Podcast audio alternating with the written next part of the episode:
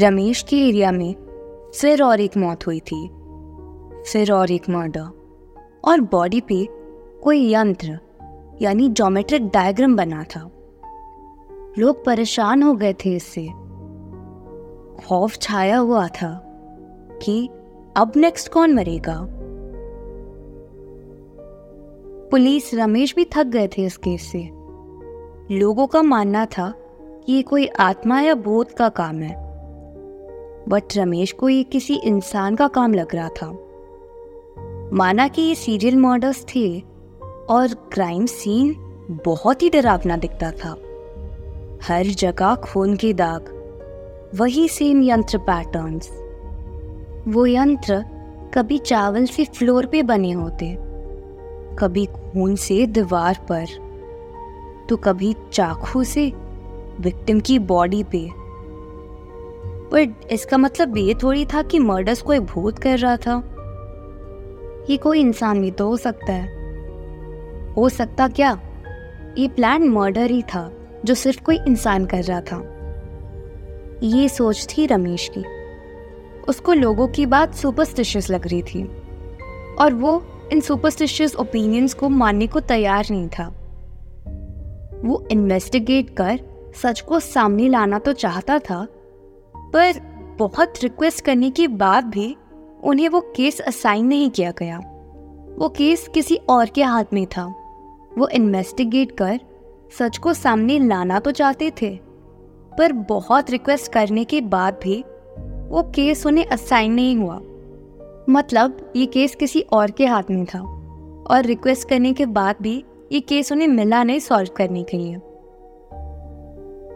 दो महीने ऐसे ही मर्डर्स होते रहे और वो कुछ नहीं कर पाए। एक दिन ऐसे ही उनकी बीवी मायके गई हुई थी तो घर में सिर्फ़ वो और उनका बेटा था। डिनर के बाद वो अपने पाँच साल के बेटे को उसके रूम में सुलाकर चले गए अपने रूम में अपना पेंडिंग काम पूरा करने। काम करते करते वो अपनी डेस्क पे सो गए। सुबह हुई, उनकी आँख खुली। और उनके चेहरे पे खौफ छा गया। उनको अपनी पिछली रात के सपने से कुछ याद आया। धुंधला सा था सब, पर उनका बेटा चीख रहा था। बस, और कुछ नहीं याद था उन्हें। पता नहीं क्यों उनका ब्रीदिंग अनस्टेबल होने लगा, और उनकी हार्ट बीट तेज होने लगी। वो जल्दी से अपने बेटे के कमरे में गए। बस एक बार उसका चेहरा देख ले तो शांति मिल जाए। अपने बेटे के कमरे में जाके देखा उन्होंने कि उनका बेटा तो आराम से ब्लैंकेट ओढ़े सो रहा है। आठ बज रहे थे तो वो अपने बेटे को जगाने लगे। उन्होंने जैसे ही ब्लैंकेट हटाया, वैसे ही देखा कि उनके बेटे के कपड़े खून से लथपथ है। उनके बेटे के पेट से खून बह के बहुत टाइम पहले ही सूख गया था। उनके बेटे की सांस नहीं चल रही थी और पूरा बॉडी ठंडा पड़ चुका था। और उसके हाथ पे वही यंत्र, वही जोमेट्रिक डायग्राम था, जो कि यंत्र केस की बाकी बॉडीज पे मिला था। रमेश डिप्रेशन में जाने लगे। उनकी वाइफ भी उन्हें छोड़ गई, क्योंकि अगर वो यंत्र केस से इतना ऑब्सेस नहीं होते तो शायद किलर उनके बच्चे को टारगेट नहीं करता। अब पत्नी से अलग होने के बाद और अपने बच्चे को खो देने के बाद उनके पास कोई रीज़न नहीं था जीने के लिए। बस एक काम पूरा करना था, यंत्र केस को सॉल्व करना। अब तो होप भी नहीं था कि वो केस उन्हें मिलेगी, क्योंकि ये केस अभी उनके लिए पर्सनल जो हो गया था। उनकी खुद की बेटे की जान जो चली गई थी इस केस के वजह से। रमेश को पता था। बाकी पुलिस वाले तो डर की वजह से उस केस पे ज़्यादा ध्यान नहीं देते। बहुत सारी मर्डर्स होती है, पर खुद पे और खुद की फैमिली पे कोई प्रॉब्लम ना आ जाए, इसलिए सब पुलिस वाले उस केस से दूर रहते हैं। और अब रमेश का एग्ज़ाम्पल देखने के बाद सब पुलिस वाले उस केस को बंद कर देना चाहते थे। पर रमेश हार थोड़ी मान सकता था। अब तो उसके बेटे का मौत भी जुड़ चुका था इस केस से। पहले out of duty and righteousness वो इस केस को सॉल्व करना चाहता था। पर अब तो ये केस उसकी लाइफ का एकमात्र गोल बन चुका था। ये अब उसकी जीने की वजह थी। तो उसने डिसाइड किया कि वो इस केस को अनऑफिशियली सॉल्व करेगा। पहले वो सारे क्राइम साइट्स पे जाके एविडेंसेस कलेक्ट करेगा। और फिर आगे की इन्वेस्टिगेशन एज अ पुलिस वो बहुत टाइम से काम कर रहा था और इस केस पे भी नज़र थी उसकी. तो उसको लगभग सारी क्राइम साइट्स का आइडिया था ही. तो वो निकला एक रात क्राइम सीट्स को विज़िट करने. वो पहले मंदिर गया और उसने पूजा किया और रास्ते में उसने देखा कि एक बूढ़े की जेब से पैसे गिर गए. तो रमेश ने वो पैसे रस्ते से उठाकर उन बूढ़े अंकल को वापस दे दिया। उन अंकल ने उसे देख के बोला, बड़े चिंतित लग रहे हो बेटा, अपना हाथ लाओ, मैं तुम्हें एक धागा लगा देता हूँ। इससे तुम्हारी सारी परेशानियाँ ठीक हो जाएँगी। उसको ये बात थोड़ी अजीब तो लगी, पर वो धागा पहन के और बुढ़ी अंकल को शुक्रिया बोल के चला गया वहाँ से। यंत्र केस के 50 परसेंट मर्डर्स सुनसान जगह पे हुए थे। वो तीन क्राइम सीन्स को विज़िट कर चुका था, पर उसे अब तक कुछ नहीं मिला। एक क्राइम सीन पे वो तभी पहुँच सकता था, जब वो एक जंगल को पार करता। वो जंगल बहुत ज़्यादा बड़ा तो नहीं था, पर उस जंगल को पार करने के लिए 25 मिनट चलना तो पड़ता ही था। दस ही मिनट हुए थे उसे चल के। कि उसने एक लाइट का सोर्स देखा। उसने देखा कि एक आदमी, जिसका एज लगभग 50 के करीब होगा, वो बैठा है हवन कुंड के सामने, जंगल के बीच।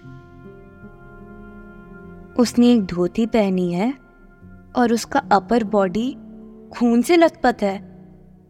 उसके चारों तरफ़ लाशें पड़ी हैं, जंगल के जानवरों की और कुछ इंसानों की भी। वो बाबा अपने पास पड़े एक बच्चे की लाश को उठाता है और उसे कच्चा चबा जाता है।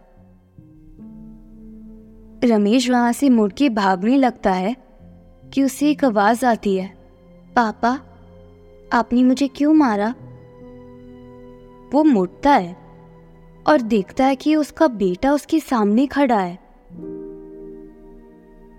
उसका बेटा बोलता है आप बहुत गंदे हो।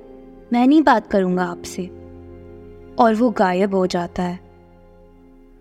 रमेश अपने बेटे का नाम चिल्ला चिल्ला के उसे बुलाता है। पर वो डिसअपियर हो चुका था। उसका कोई ट्रेस नहीं था वहाँ। तब वो बाबा कहता है, तुम अपने बेटे को ढूंढ रहे हो? वो इधर है, मेरे पास। रमेश आगे बढ़ता है और उस बच्चे की लाश को रात के अंधेरे में ध्यान से देखता है। वो लाश सच में उसके बेटे की थी। पर दफनाई हुई लाश यहाँ कैसे? उस बाबा ने बोलना स्टार्ट किया। यही सोच रहा है ना कि तेरे बेटे की लाश यहाँ कैसे? कितना टाइम लगता है ज़मीन को खोद के एक लाश को बाहर निकालने को? रमेश आसपास देखता है। और जो भी सारी लाशें पड़ी हैं, चाहे वो इंसानों की हो या जानवरों की, सब पे वही सेम यंत्र केस वाला डायग्राम बना था।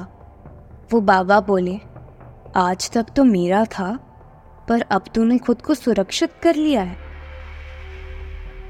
तू जो भी कर ले, पर इन सारी मौतों का पाप तो तेरे हाथों से नहीं मिटने वाला। रमेश बोला, क्या मतलब तुम्हारा? बाबा बोले याद नहीं तुझे? खुद के बच्चे के पेट को कीलो से स्क्रैच कर करके तड़पा तड़पा के मारा था तूने। रमेश के पैरों के तले ज़मीन खिसक गई। उसने बोला, झूठ बोल रहे हो आप। मैं ऐसा कैसे कर सकता हूँ? मैं तो एक कॉकरोच को भी नहीं मारता हूँ। वो बाबा इसकी बात सुन के ज़ोर ज़ोर से हंसने लगे। बोले, तुझे याद थोड़ी होगा। तूने क्या क्या नहीं किया है मेरे लिए? सारी मर्डर्स तूने ही तो किया है।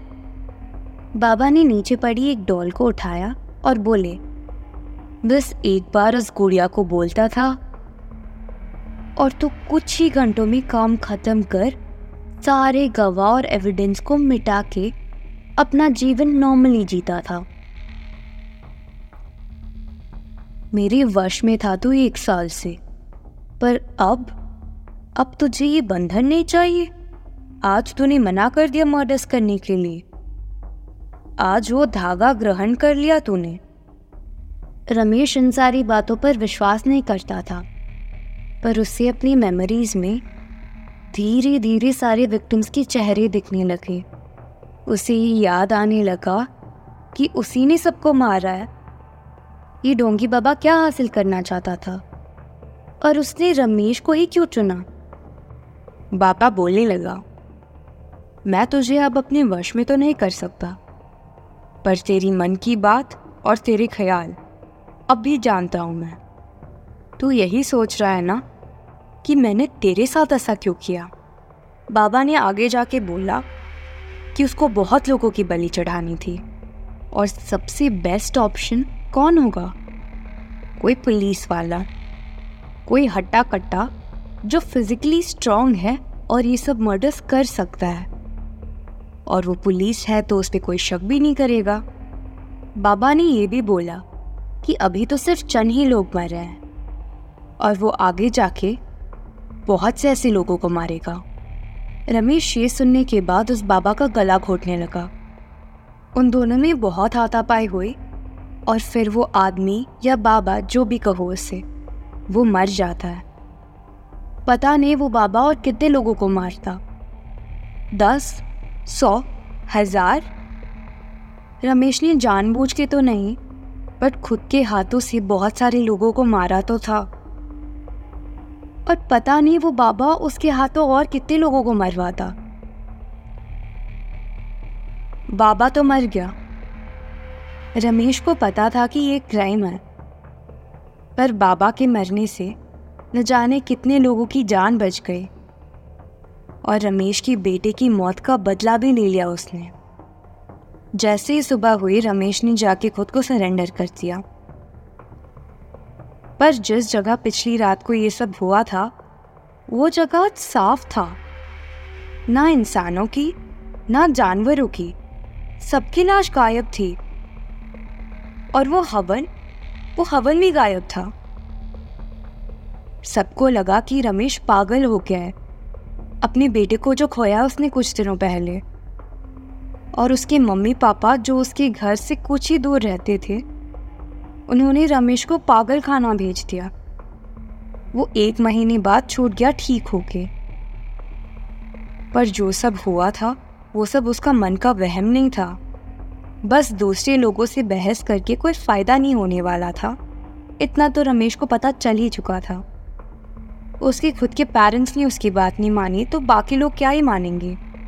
तो रमेश ने डिसाइड किया कि वो इस बात का ज़िक्र अब किसी से नहीं करेगा।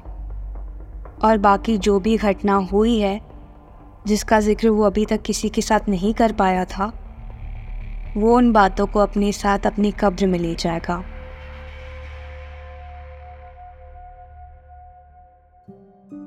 खैर, ये तो थी आज की कहानी। लाइक शेयर और कमेंट करके बताएँ कि आपको ये एपिसोड कैसा लगा।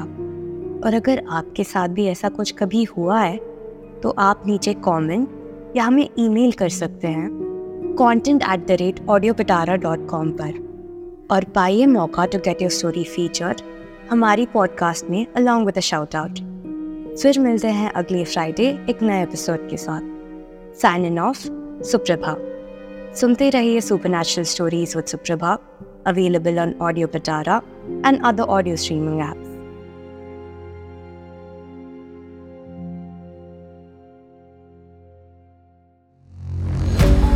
audio Pitara सुनना ज़रूरी है।